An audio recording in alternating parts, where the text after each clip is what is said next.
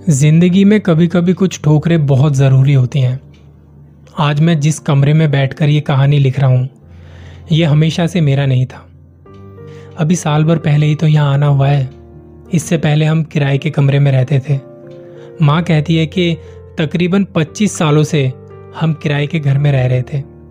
मैं छोटा सा था उस वक्त, जब पापा मुझे और मम्मी को लेकर इस शहर में आ गए थे।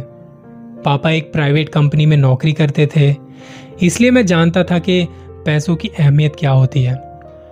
लोगों को कहते हुए सुना है कि पैसे पेड़ में नहीं उगते। लेकिन मैंने महसूस किया है कि हाँ असल में पैसे बहुत मुश्किल से, मेहनत से कमाए जाते हैं।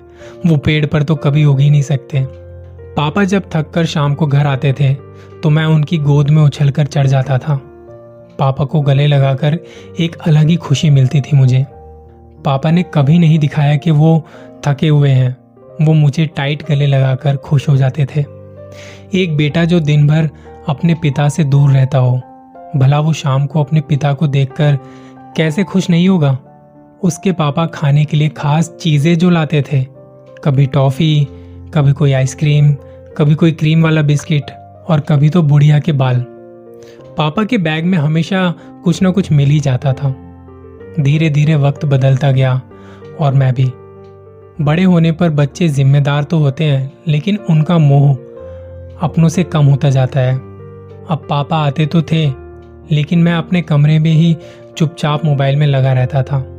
वो मेरे कमरे में आते, मुझे देखते और चले जाते। अब पापा और मेरे बीच बातचीत बिल्कुल कम हो गई थी।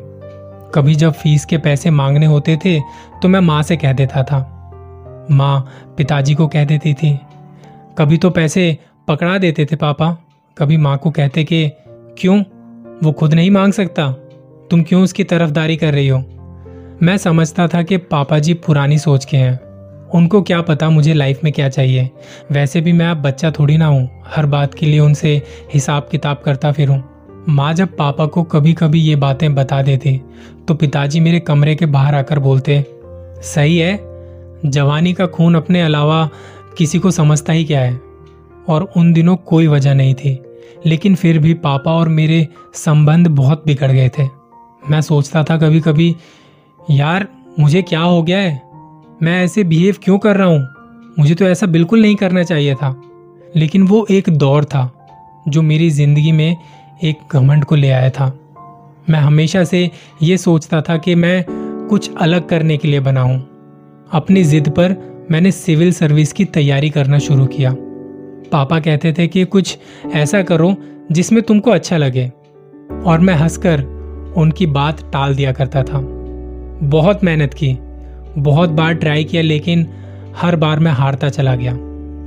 इंसान का घमंड परिस्थितियाँ बनाती हैं और वही तोड़ भी देती हैं। मेरे साथ भी कुछ ऐसा ही हुआ। फ़िल्में देखकर दो चार किताबें पढ़कर मैं जो मॉडर्न और समझदार बनने का जो फर्जी चोला ओढ़कर बैठा हुआ था ना वो मेरी कुछ असफलताओं ने पूरी तरह खत्म कर दिया था। उस दिन मैं शाम को भारी मन से माँ के पास गया और उन्हें बताया कि, माँ, मैं नहीं जीत पाया। थोड़ी देर बाद पापा भी आ गए। जब मैं उठकर जाने लगा तो पापा ने रोक लिया। मुझे सामने देखकर पापा मुस्कुरा दी और मैंने भी औपचारिक मुस्कुराहट दे दी। तब मैंने पापा को बताया कि पापा, मैं फेल हो गया। पापा ने मेरे कंधे पर हाथ रखा और कहा एग्ज़ाम था बेटा, ज़िंदगी थोड़ी। देख खुद को, तू क्या कर सकता है वो कर, मत कर वो सब जिसके पीछे दुनिया भाग रही है। अगले दिन से मैंने भी अपने शहर में नौकरी ढूंढना शुरू कर दिया।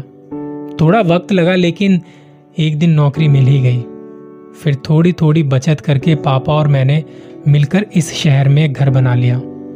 अब मैं और पापा इस कमरे में बैठकर बातें करते हैं। थोड़ा आगे का सोचकर चलते हैं। खुश रहते हैं। ज़िंदगी में कई बार ठोकरें अच्छे मकसद के लिए भी लगती हैं। जैसे कि उस वक्त मेरी हार, हमारे परिवार को उस वक्त और करीब ले आई। इससे ज़्यादा और बेहतर क्या चाहिए था मुझे? इससे बेहतर तो कुछ हो ही नहीं सकता था।